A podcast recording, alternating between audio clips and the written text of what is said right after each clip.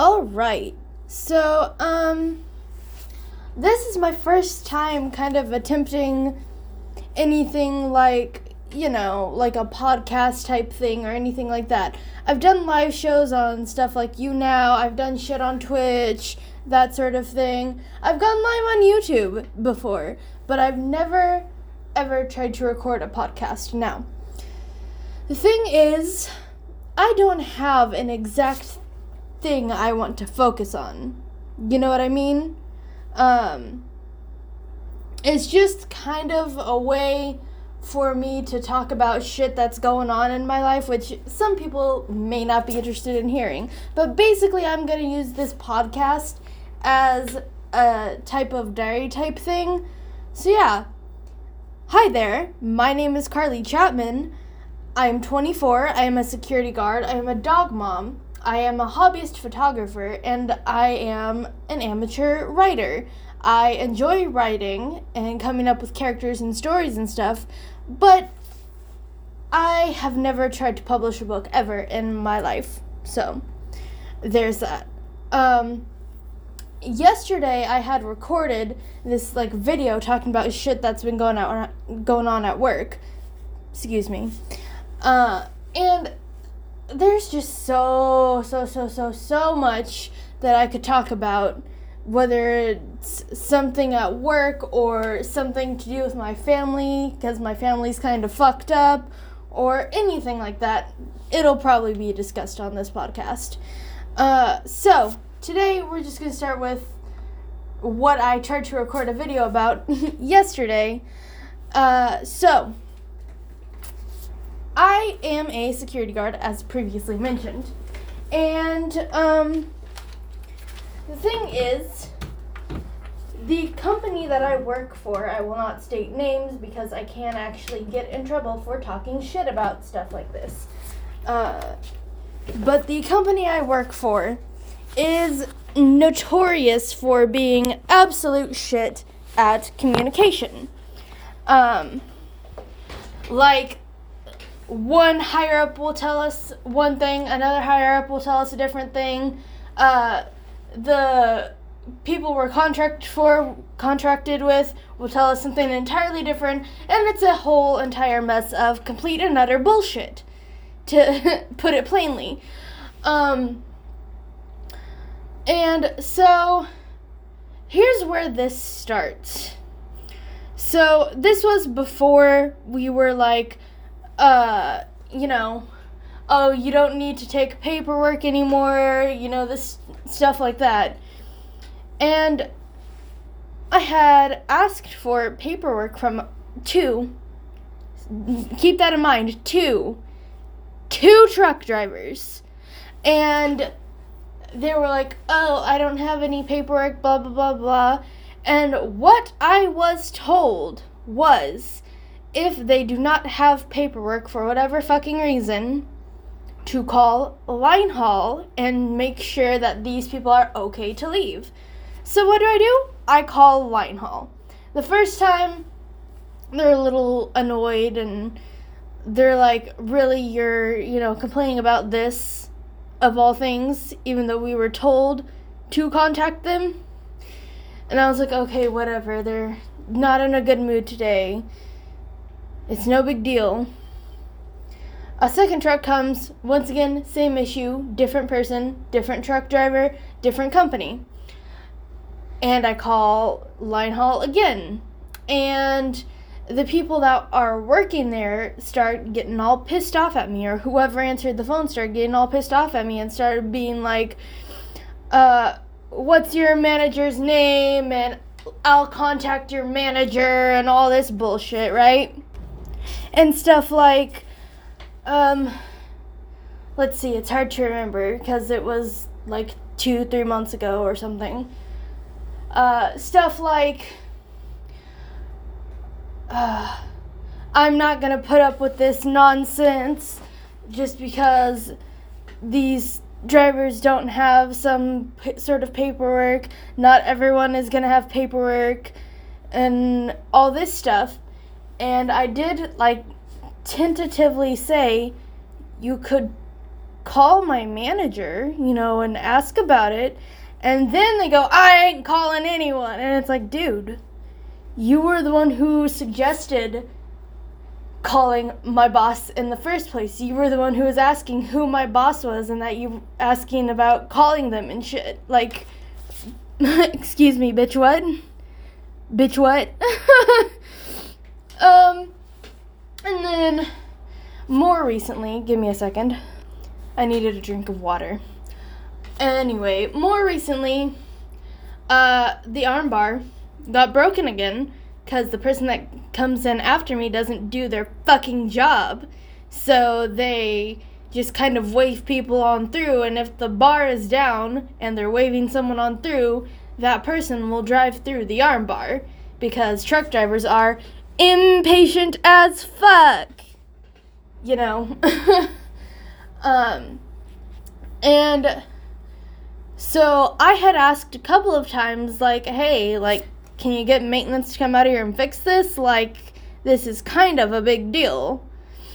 And, you know, the truck drivers always ask about, oh, your armbar's broken again. How'd your armbar break? And all this shit. And so I have to constantly explain to them what happens. And I was talking to one driver about it, and they were like, you know, they're thinking about installing card readers you know, to let trucks out. And I'm just like, huh? Excuse me?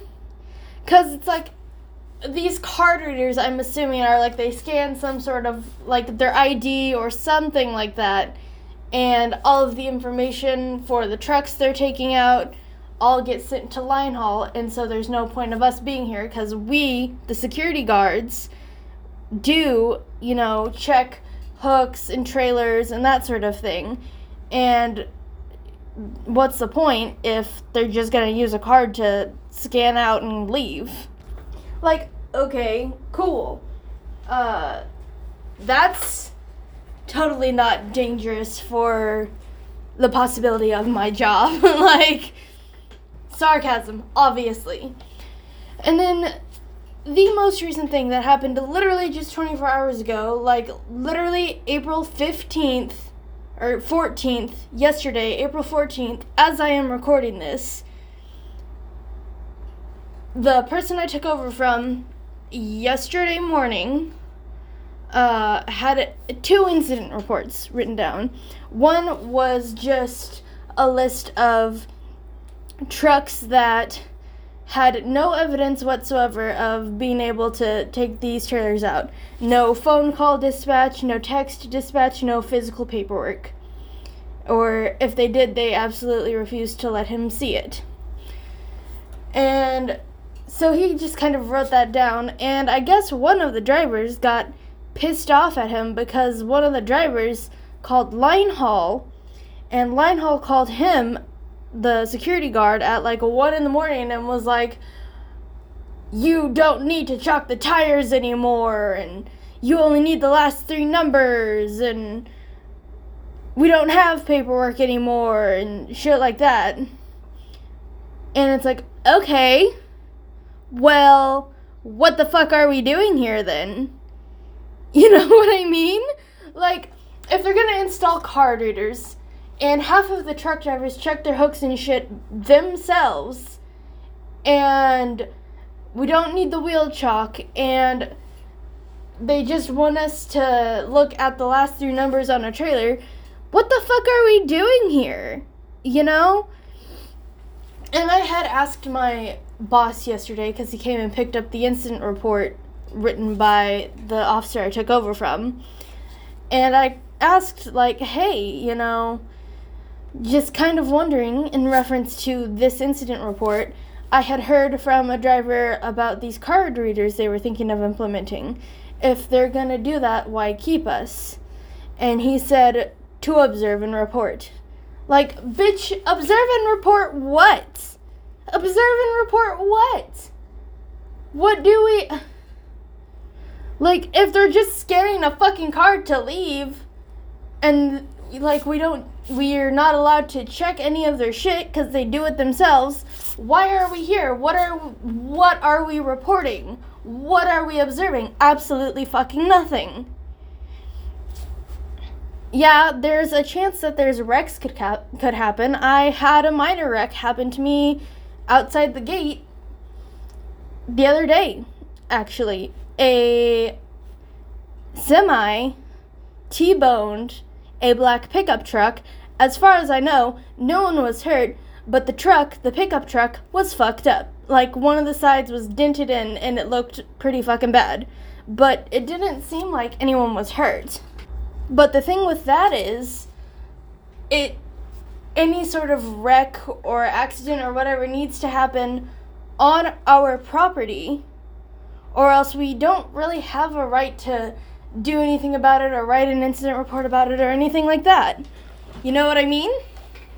Like, okay, this happened just outside my gate, this minor accident. Yes, that would include being on our property. But if it happened out in the street or at one of the other warehouses in the area or on like 210 highway or I-95 or whatever the fuck, I would have no jurisdiction over that. I would have no say in it. I would have no reason to report it if it's not in the area I'm supposed to be in.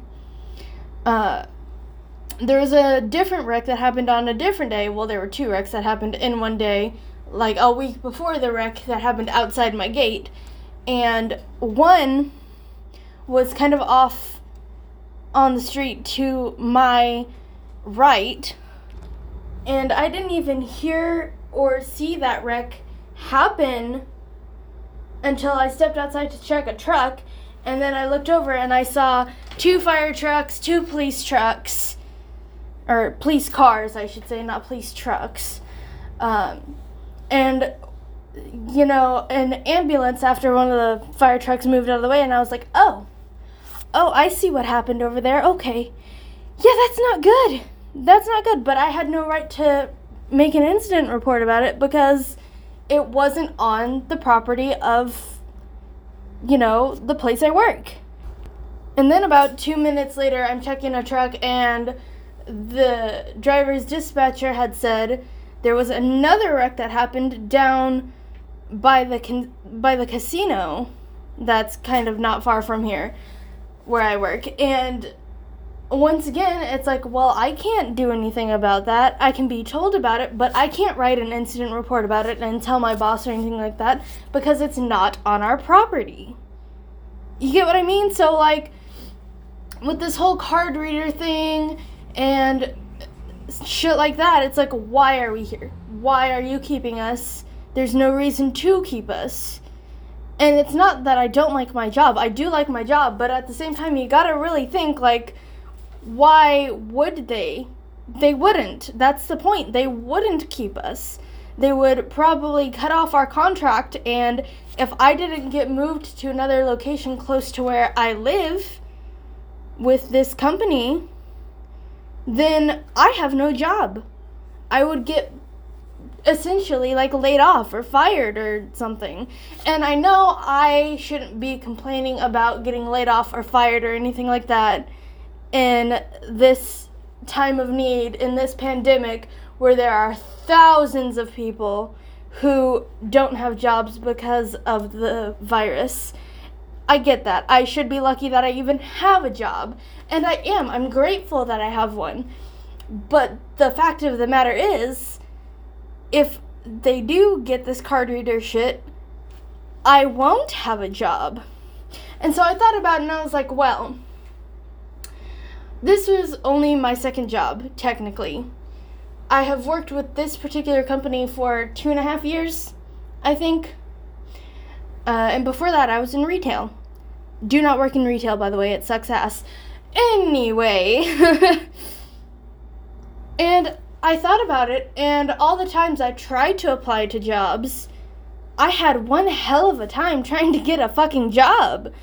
Like, the only reason I got any of the jobs I have had, you know, is because a friend was like, yeah, she's a good worker. Like, any place that I applied to before, you know, I, uh, like, got the two jobs I have had over the last couple years is like I would apply and I would immediately get rejected, or I would apply, get an interview, and then two days later I'd get a letter saying, We appreciate your interest, but there are people better than you for this position. Maybe try again some other time. And it was just this endless cycle of shit like that, and I was like, Okay, this is really fucking annoying. I need a fucking job. And so I contacted my friend who was working at the retail store at the time.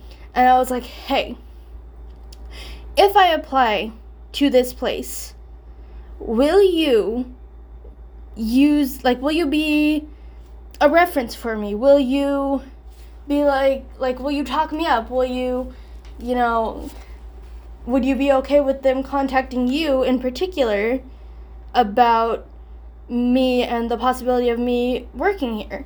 And this friend of mine was like, yeah, sure. And I got the job because he, this friend, did in fact say, yeah, she's a good worker. Well, I worked for this place for a while. Uh, got treated like shit towards the end because I got a new supervisor, grocery supervisor, and this bitch was a control freak, and it was like her way or the highway, and it's like, oh hell no. No, no, no, no, no. I'm doing what I was told. You can fucking deal with it. Like, and I was getting called out for things that other coworkers weren't, the same exact things that other coworkers were doing that I got called out for and they didn't.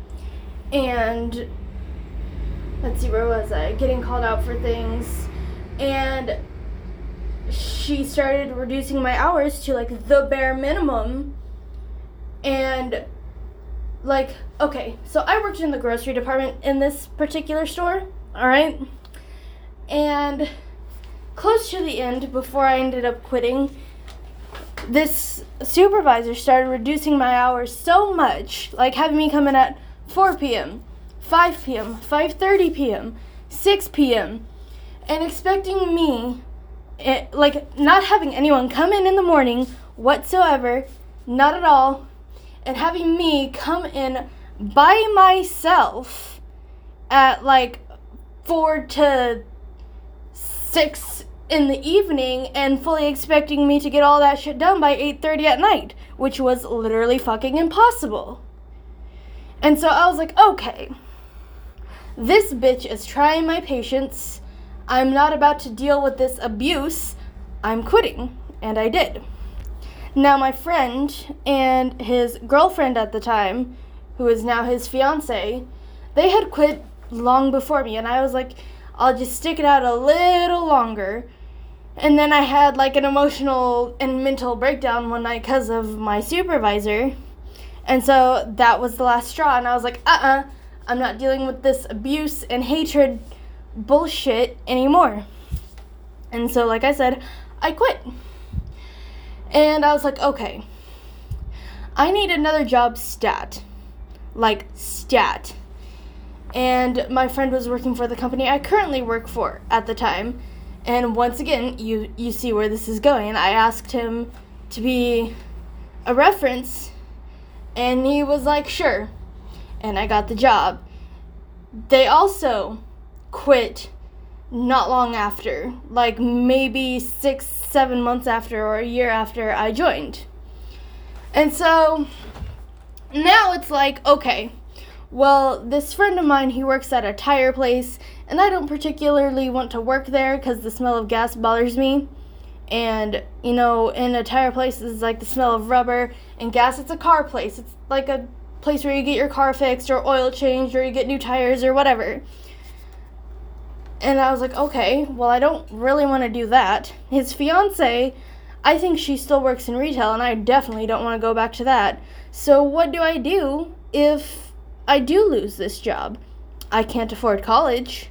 College is horrendously expensive in the United States. Like, it's absolutely fucking ridiculous how expensive it is. Like, this community college that's not far from me in state tuition, not counting books and shit, is $5,550.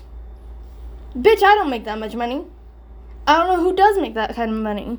And I'm not about to go in debt for the rest of my life in case I get a degree that I never end up fucking using. So it's like, okay, well, I like writing, I like photography. There's something I could do with the skill set I currently have. But the problem is, it would require working from home. And the problem with working from home is on places like Anchor, for example, where this podcast is being posted, and you know, websites like Vocal and Medium, and just writing in it, like creating an entire blog website thing, all of that, you can make money from it, yes. However, you need to like build up your audience. You need to know how to market yourself. You need to know how to put yourself out there. You need to know how to promote yourself which i don't know shit about at all. I was never taught anything about business or marketing or anything like that when i was in school. But there's also this part of me that's like but for the longest fucking time i have wanted to be my own boss and set my own hours and be able to kind of do what I like, which is photography or writing or something along those lines. I even tried the YouTube thing for a little while. Um, and you know, it's it's hard. It's really hard and if you're not willing to put in that effort, which I was not at the time, but right now I am, but at the time I was not. And so I, it just kind of all like fizzled out. Like I pursued this stuff for like YouTube, for example, I pursued YouTube shit for the longest fucking time. And when I hyper focus on something like that, I get burnt out easily. And so the desire fizzled out. And the non existent results of doing it caused it to fizzle out. And that's not okay. And when I say that's not okay, I mean my attitude was not okay because I was not willing to put in the work and, you know, make myself do shit even when I didn't want to. Y- you get my meaning? You get what I mean? You get what I. I'm sure you do. And it's something that requires patience, which I don't have much of, which I should probably go to a therapist about and, like, talk to and get some professional help about, but I can't fucking afford a therapist, so. um but the thing is, while I would love, absolutely love to be an author or a writer or something, let me take a drink of water real quick. while I would love to be able to be an author or a writer or write a blog or something like that, it's just. How do I word this? The people that do become famous authors like C.S. Lewis, J.R.R. Tolkien, George R.R. Martin, William Shakespeare, the creator of the Percy Jackson series, all of that, they got lucky. Most people that try and pursue writing or like freelance writing or freelance photography or whatever, they don't get nearly as lucky as you know, the people who you know their names and you know their series. And, you know, it's kind of sad because a lot of times someone who is trying to be an author who isn't as lucky as C.S. Lewis, for example, they'll keep writing and keep writing and hoping, hoping and praying that one of their books will become so popular that they'll be able to live off of writing. But the fact of the matter is, it's not very likely. Now, the same goes with Vocal. Now, Vocal is a website where, like, you can make, they call them stories, but they're fucking blog posts. Like, it's not, it's kind of like, if, you, if you've heard of Medium, it's kind of like Medium, but more like, divided into certain categories, if you know what I mean. So, like, there's categories on Vocal for sex or horror or technology or whatever. On Medium, you can just kind of post whatever the fuck you want and it's not separated into categories. And with both Vocal and Medium, you can make money if you build up the audience for it. All of these ads I have seen for vocal is like you can make $500 a week, which is a lot more than I make now. I make maybe $360 per week as a security guard. Um, but yeah, it's like you can make $500 a week. But what they don't tell you is that is their top, you know, read, like the top articles and their top people that write shit that can make that much per week. A typical person just starting out probably won't make a dollar a week. And yes, there's, you know, social media where you can promote yourself, but the thing with social media is, once again, you need to build up the audience, and a lot of people might not give a shit about whatever the fuck you're writing. and another thing with medium versus vocal is vocal, you can't write a fictional story. That's not. It's articles of like five things you should know about blah blah blah blah blah medium, it's kind of a mix of both. With medium, it's like you there, you'll find articles of like five best tips for taking care of your house plants or whatever the fuck. But you'll also find, if you look hard enough, fictional stories. Now, there's also Wattpad, which obviously many people know that Wattpad doesn't exactly have the best reputation because of the x reader stories that have been put on there over the last like 10 years, if not longer. And they're really fucking cringy and it's like really toxic relationship type shit, kind of like Twilight actually. Um, but they have upped their game. They have stepped up. Uh, that you could still find that stuff on there pretty fucking easily, but they also have this like author of the week thing, and there's this uh, Wattpad Plus thing or whatever the fuck it is, where you could get paid for your stories based on views and how many people read it, which is nice, and it's a way for authors to get their work out there if maybe they don't want to just directly publish it to Kindle Direct Publishing on Amazon, or they don't want to, you know, send it to, if they don't have the money or time to get an agent and have that agent send their shit to, like their stories, to a publishing company, because you do have to have money to hire an agent. Like that, that is a thing. You do need to hire, meaning pay an agent, and that agent will book you with book tours and you know publishing houses and things like that.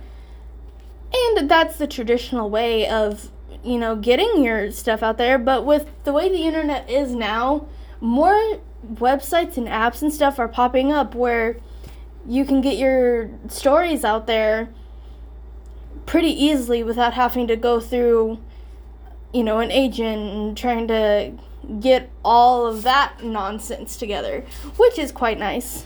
Um, speaking of writing stories, however, this is a good segue actually. I have been writing stories, like I said earlier on in this podcast. I do very much enjoy writing stories. I do enjoy creating characters. I'm just not great at it. Um, cause I used to be really, really, really into writing. Like in middle school and high school, my emo days, there was so much like dark emo shit that I would write, and I was reading so much to like ignore people around me and all this stuff. And, you know, obviously, when you're like super into reading and writing and stuff, your craft improves, your skill level improves. But once you stop reading and stop writing, like I did after high school, I kind of just stopped reading and was more concerned with the internet and YouTube and online friends and gaming and stuff. Uh, but if you continue with reading and writing and stuff, your skill does get better it just takes a lot of time. Like any sort of skill, singing takes time. Dancing takes time. Writing takes time. Woodworking takes time. It all takes time. And all can be profitable in some way. Now, I am, like I said, I am no expert in marketing, I am no expert in business. I don't know shit about that stuff. I technically don't have a right to talk about it, or at least I don't feel like I have a right to talk about it because I'm not an entrepreneur or a businesswoman or anything like that. But it's the truth. Coding, freelance coders could get like 60 bucks an hour. There is a streamer I occasionally watch, and he used to be a freelance coder, and he even mentioned that he got like 60 bucks an hour at one point, which is kind of fucking wild. Like, if you're really good at your skill, at your craft, you can make bank. However, to get to that point, you need to take the time and have the patience to work your ass off nonstop at it, even if you don't want to which I've learned the hard way multiple times. And yet I still make the same fucking mistakes and focus so hardcore and then back off for like I'll say, "Oh, I need a break." And I'll take a day off for a break. And then I'll put it off. And put it off. And put it off until I completely forget what I was doing. And you know, there are people like me, a lot of people actually, who they want to be able to work so long at this and get instant results, which is just not possible. And, um, you know, it's like, how do I want to word this? This is hard to word. Um, it's human nature to want to work only so long at something and get instant results. Humans are notorious for wanting to take shortcuts and be quick at doing things. And when it comes to skill building and stuff like that, and that doesn't happen, like their work doesn't pay off, they get discouraged. And then they go back to working monotonous jobs that they absolutely hate. And I don't want to be the person that stays in a job her entire life that I, she fucking hates. And I think there's a lot of people like that. There's not saying that if you enjoy what you're doing, you don't work a day in your life. And I would say, yeah. There are genuinely some people who enjoy security or retail or whatever, and so they don't feel like they're working. They just feel like they're where they belong. Whereas there's others who do these jobs like security or whatever just to get the money and be off. Because a job, if you do get it, is relatively easy money, eh, pretty immediate money. Like, you work a week, you get paid for that week. There are some places who even pay you for you doing your orientation. And so there's like that instant profit uh, mindset and then they realize, oh, I fucking hate this job. I want to try something different. I want to be my own boss, or I want to be the boss of this company. And instead, and they try working on it for a set amount of time, like a month maybe. And they don't see the results that they want, and then they stop. And it's kind of a vicious cycle, if you will. Uh, so, excuse me. I needed water. So, yeah, it's kind of like. And I know I should probably talk to a professional about this mindset that I have because, I mean, we're trained all our lives since school, like you do this thing, you get instant credit or instant reward or whatever. And they don't really teach us how to build skills and have the patience to build skills. It's just do this, get this money. Do this, get this object or whatever. And you know, we're trained to work in monotonous jobs all the time and when we want a change of pace, we don't know how to go about it. because we weren't taught how to. If you get what I mean, you get what I mean. I'm repeating myself. I'm sorry. I do that a lot. But because of how we're taught, and it gets drilled in our mind that we have to work a job that we hate just because it makes the most money or gets us the quickest money. And I don't think it should be like that. I think you should train people and children for doing both, you know? So that way they can choose whether they want a regular office job or like a security job or whatever, or they can choose to hone their skills more and focus more on stuff like freelancing. And you know stuff that's skill based like that. Like it should not be taught that we should work in a job we hate our entire lives just because it makes the quickest money. It's it's not a good or healthy mindset to teach people anyway let's go on to some lighter topics instead of depressing shit about work. so,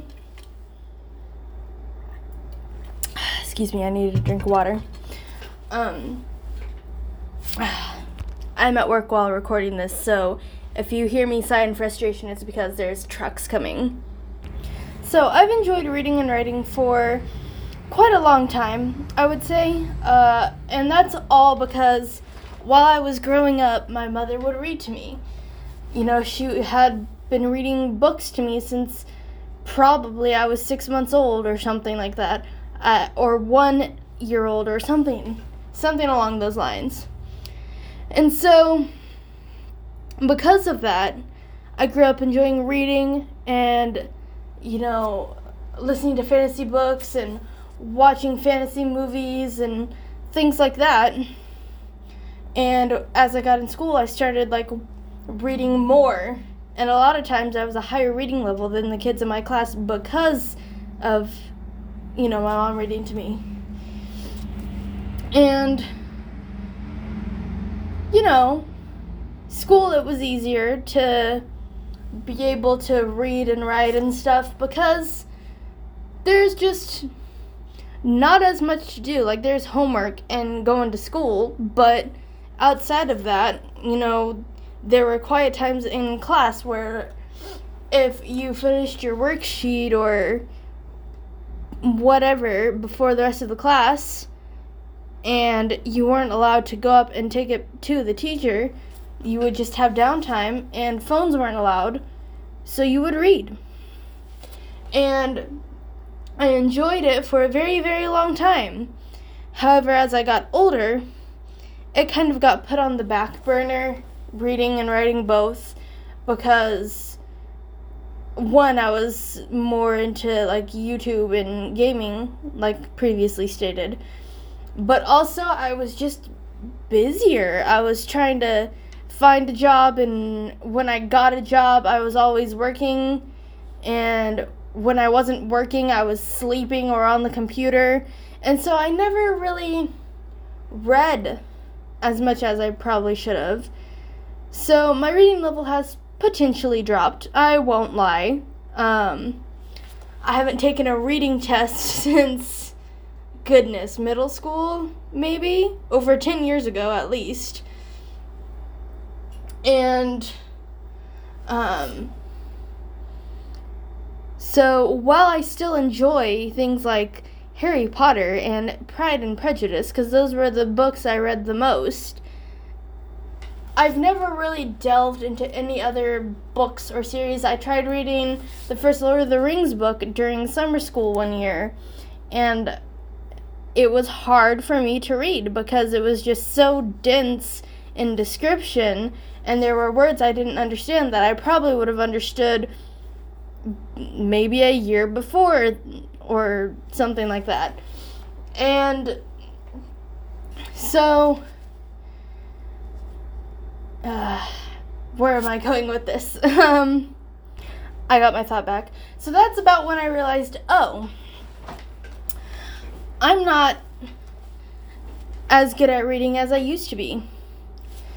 Uh, this is not good. And I just kind of gave up when I realized, oh, I'm not really that great at this anymore. And then, years later, I find Critical Role. I found Critical Role 2019 or something. I don't know for sure. But it had started about my junior senior year of high school. And Critical Role is a live streamed Dungeons and Dragons show run by Matthew Mercer, and the players are his friends and fellow voice actors. And there's names that you might recognize, like Laura Bailey and Travis Willingham and Ashley Johnson, that are part of the cast. And there are others that you might not recognize the name of, but you would recognize the voice of, like Sam Riegel and Liam O'Brien and Taliesin Jaffe.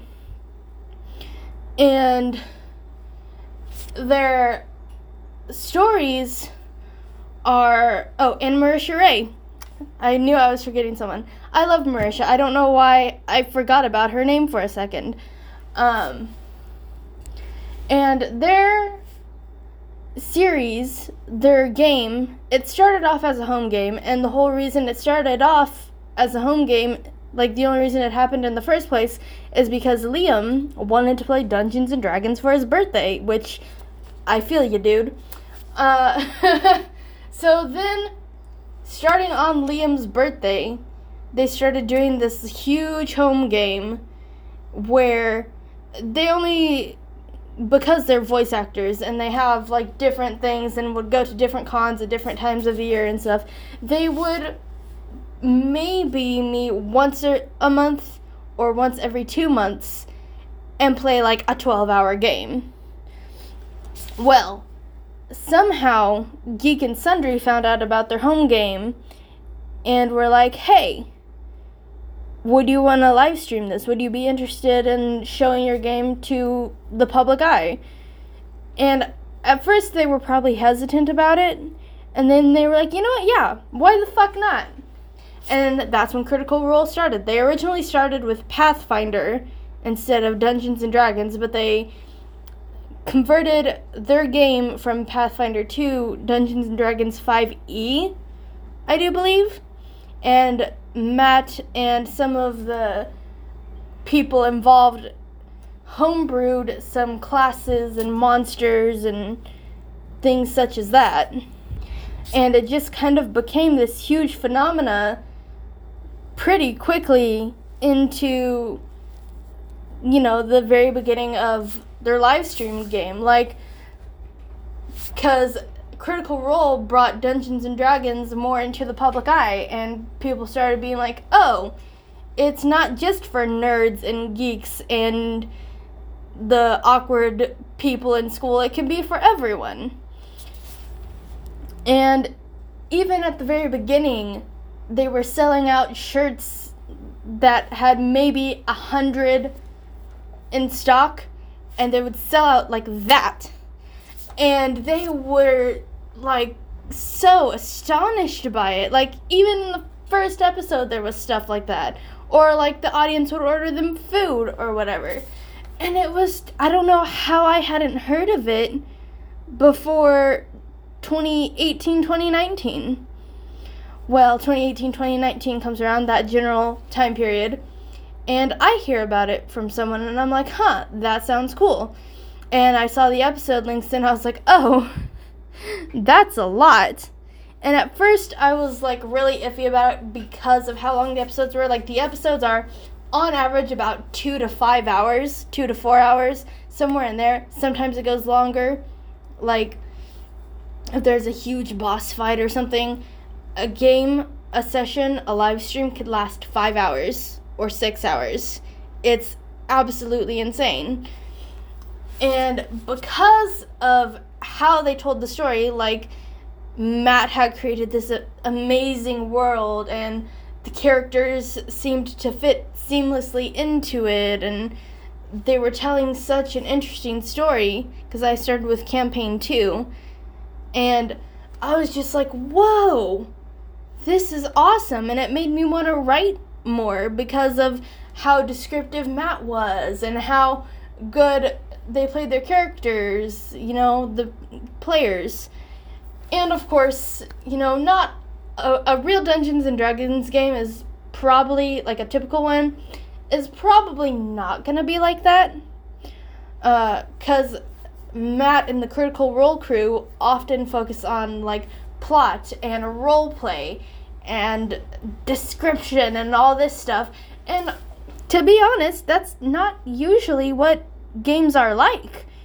Uh, it is very rare that you will find someone like Matt or anyone close to that level to run a game for you because there's there's so much I could go into about this nonsense. Oh my god.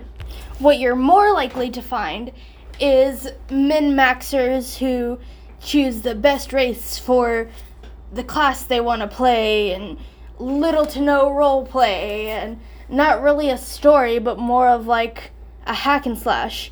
And then there's the murder hobos who don't really care what their stats are, they just want to kill shit.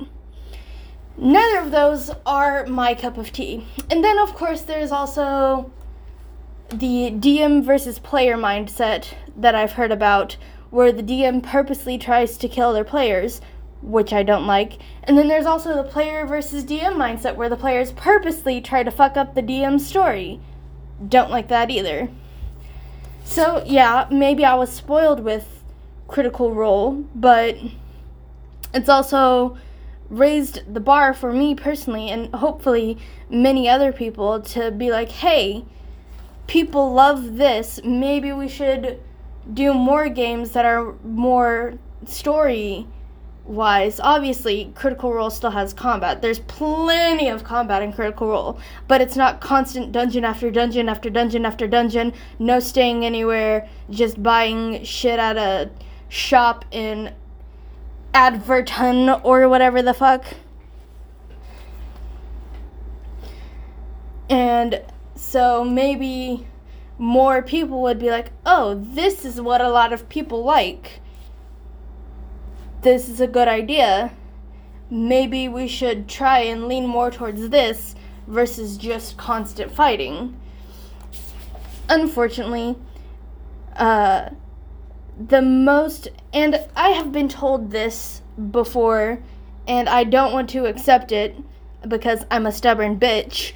Um, I have been told uh, that you should settle for a mediocre DM who doesn't have much of a story and just leans more into combat because Matthew Mercer is a fantastic DM and there's no one that can even get close to his ideas, and you're not likely to find someone who is interested in a story-driven campaign. If you want role play and story, you should and story, you should play a different tabletop game. And it's like, fuck no, absolutely fucking not. I have seen what Dungeons and Dragons can be, and that's what I want. And I would DM a game myself, but I wouldn't know the first thing about being a DM. I'd rather be a player. A lot of people start out as a player and then eventually like decide hey i want to be a dm and the hard thing with a dm is like your players are probably not going to follow the exact story you want them to they will definitely fuck it up whether intentionally or unintentionally and so you got to be prepared to improvise and you got to plan for a lot of things and your story won't you know end up how you imagined. If you want something like that, write your own story. And I was like, fucking perfect. That's a great idea. I'll start writing again, and maybe that'll help me out. Maybe I'll start being more creative again, which I haven't been in a very, very long time. And so I've been writing these random stories here and there, never finish them, but I start them. but because of me getting like so focused on shit and then taking a break and then pushing it off longer, well, nothing ever gets done. And, you know, I was so proud of this story I was writing. But I was so proud of this story. I had 10, ch- 10 chapters, over 20,000 words, if not more than that. And then I decided to get a DS emulator because I wanted to play a game that I didn't know where any of my shit was. I didn't know where my DS was. I didn't know where the cartridge was. And instead of putting this emulator in a separate folder, like the website told me to do, I thought, oh, it should be fine. I'll just put it on my desktop. My desktop is where my story was. And when said emulator did not work as intended, I went to delete it, and everything on my desktop got deleted. Everything or at least half of the shit on my desktop, got deleted, including that story I wrote. And I tried to do a re- I tried to restore it, you know, by going back to the last time my computer backed up was backed up or whatever. It wasn't enough. It wasn't far enough back. And so I lost this 10 chapter story I had been so proud of. And my desire to want to write fizzled out again. And then I got back into Critical Role again, and I was like, you know what? I need to try again because I shouldn't have given up when that story got deleted. And don't get me wrong, I tried to rewrite the story, didn't remember a damn thing I wrote down, and didn't remember the details, and didn't know where to go. So. I ended up not doing it. And I kind of like made random characters here and there, and I tried multiple times to like try and come up with something, try and come up with my own world, try and come up with super like four dimensional characters and shit like that, which I'm not great at. Um, because my basis in any sort of story, whether it be critical role or role play or whatever,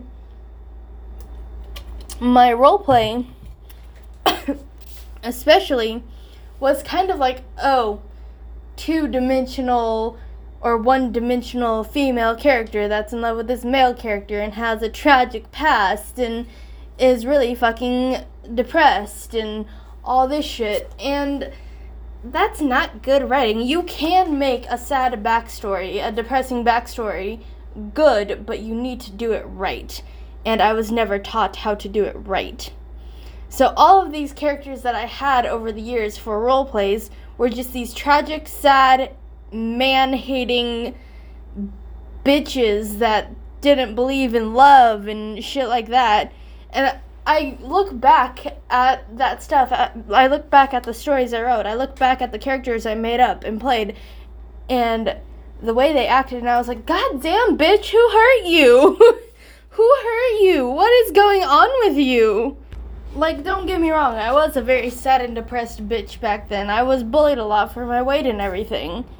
You know, especially in middle school.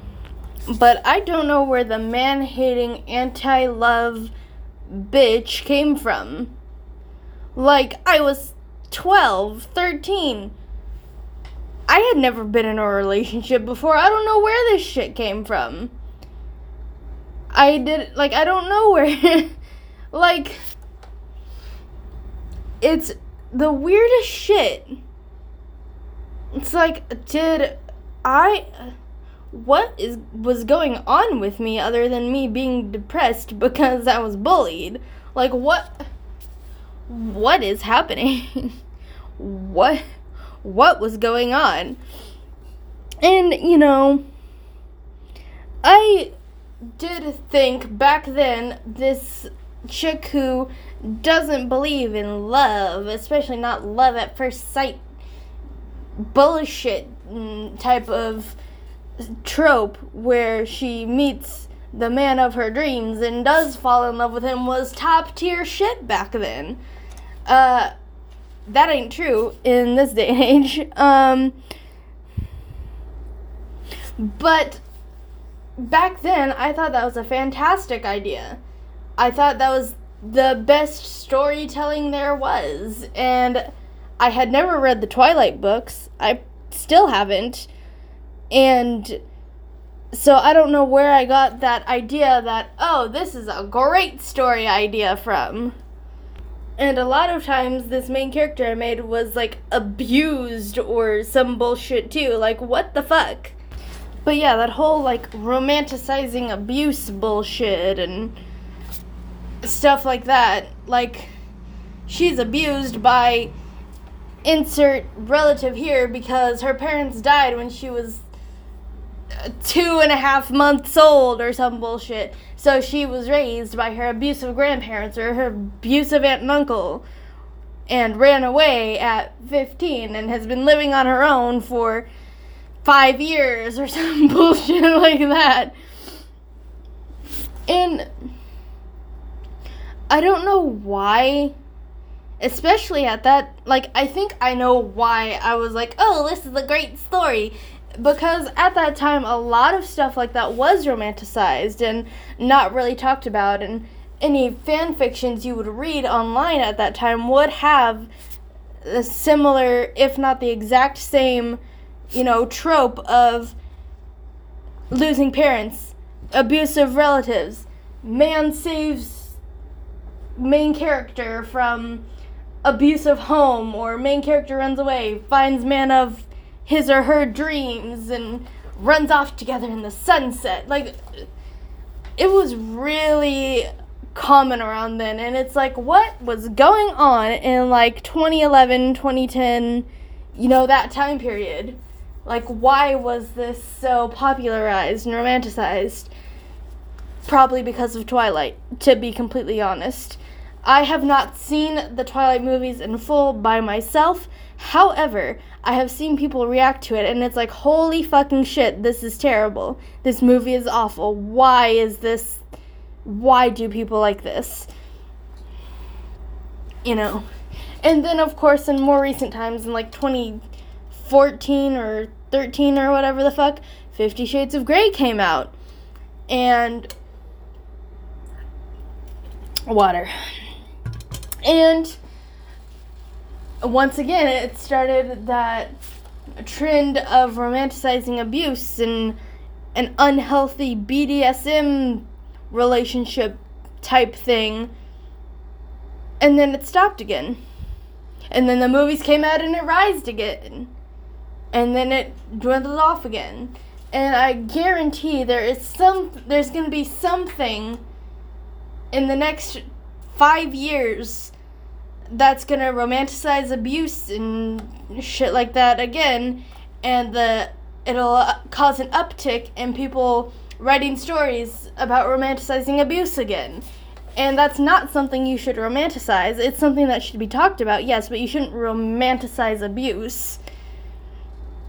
You should educate people on the signs of what abuse is and how to avoid it and, you know, protect yourself. It doesn't matter if you're a man or a woman, you should be able to protect yourself from potentially getting into an abusive relationship with some jackass. But uh, I got off track. I was talking about writing. But, you know, that's slowed down now, and the more common writings and stories are fantasy type things.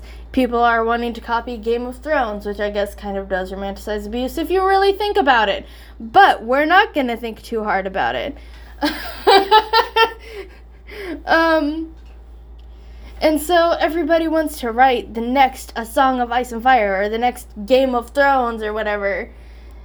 And so fantasy has had like another upkick like uptick in you know relevancy and that's what I personally like writing and reading is fantasy novels. Yes, I'll read the classics like Pride and Prejudice or whatever, but that's not my favorite type. It's good, but it's not my favorite. And so what I wanted to do was write my own story and I am working on that. And I have been going hard in on this and forcing myself to do shit, like making playlists for these characters and um, this story of mine takes place in the Dungeons and Dragons world, so I can't exactly uh, monetize it or anything because I could get sued by Wizards of the Coast, which I don't have the money to deal with. um, so I kind of just started a blog and I started posting, like, I posted an introduction, a description of one character, and a description of one character in one day. And then another day, I posted another description of a character and, like, this work in progress Spotify playlist that I've been working on. Um, I probably should have completed the Spotify playlist before making these character posts on my blog, but you know, uh, I'm a dumb bitch. Um, so I'm still working on these like playlists, and because I thought because it takes place in the Dungeons and Dragons world, maybe just maybe because I have like five sets of dice, and I ordered another one that should be here in a few days from the Critical Role shop, the Vex'ahlia dice.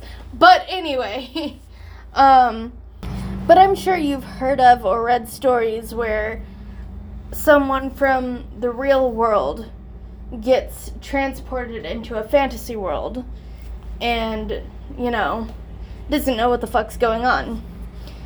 And so I was like, I kind of want to do that, but that's kind of like a lot of people have probably done that. So I was like, well, what can I do to make it slightly more interesting, at least on my end? Well, so because of my dice obsession, I was like, well, this is going to take place in the Dungeons and Dragons world. I'm just gonna make up the characters and the cities and shit. Uh, and I was like, here's an idea. Anything that I might consider like a perception check, or a persuasion check, or a deception check, or whatever, like animal handling check I'll roll my five sets of dice. like I'll roll a d20 like okay. So, I'll be writing this and I'll write like this character tr- tries to this character says this you know as a lie. Like this character doesn't feel comfortable saying the real name in this strange place. So she makes up a name and to a guard. And it's like, okay, well, I will roll a deception check for that. I failed. Uh, my roll was not great. And so she almost got arrested. so the whole thing with the idea with the rolling of the dice to to tell the story kind of like Dungeons and Dragons but more of like you controlling the characters instead of other people controlling the characters. It could be pretty fucking interesting, like, to the point of this character, this main character, could die at any second, any second whatsoever, if I roll shittily. And so, this main character,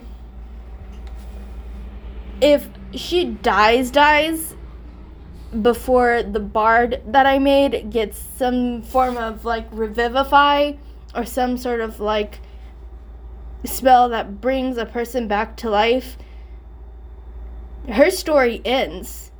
And thus, me writing the story ends. Because the whole point of the story is to focus on this particular character and her adventures and how she reacts to the environment with these side characters and how they kind of react to her and the environment as well. Uh, I have three characters, you know, like Harry Potter, main character, two side characters that are the friends. One of them is a love interest.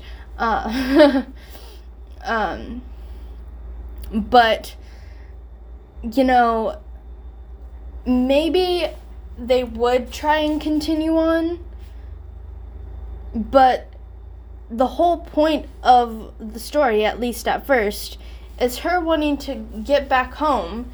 And, you know, you can't exactly bring a dead body from the Dungeons and Dragons world to the real world.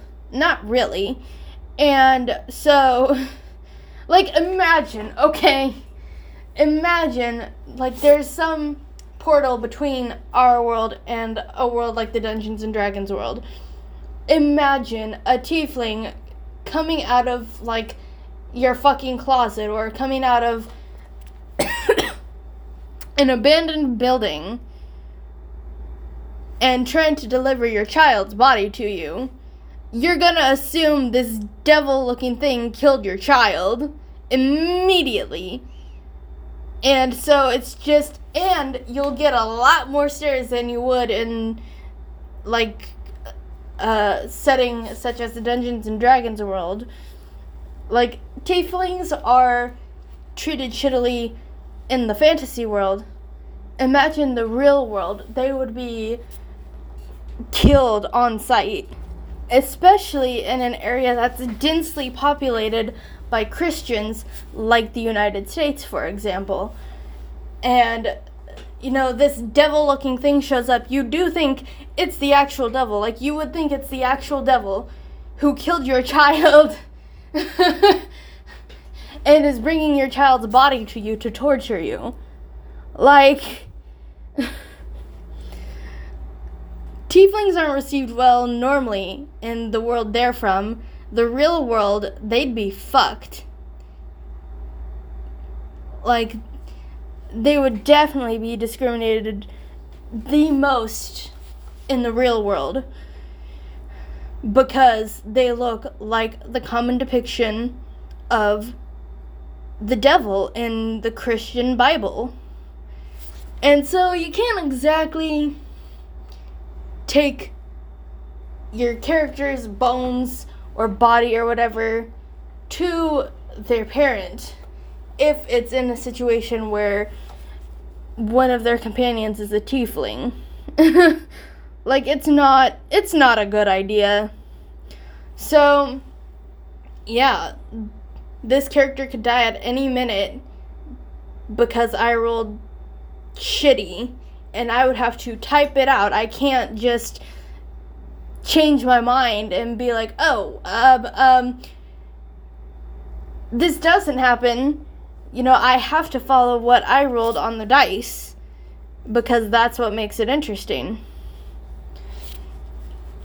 But anyway, I think I'm going to end this little I guess this is the first episode. Yeah, I think I'm going to end this podcast, this first episode of this podcast here. Um, I don't know how often I will post.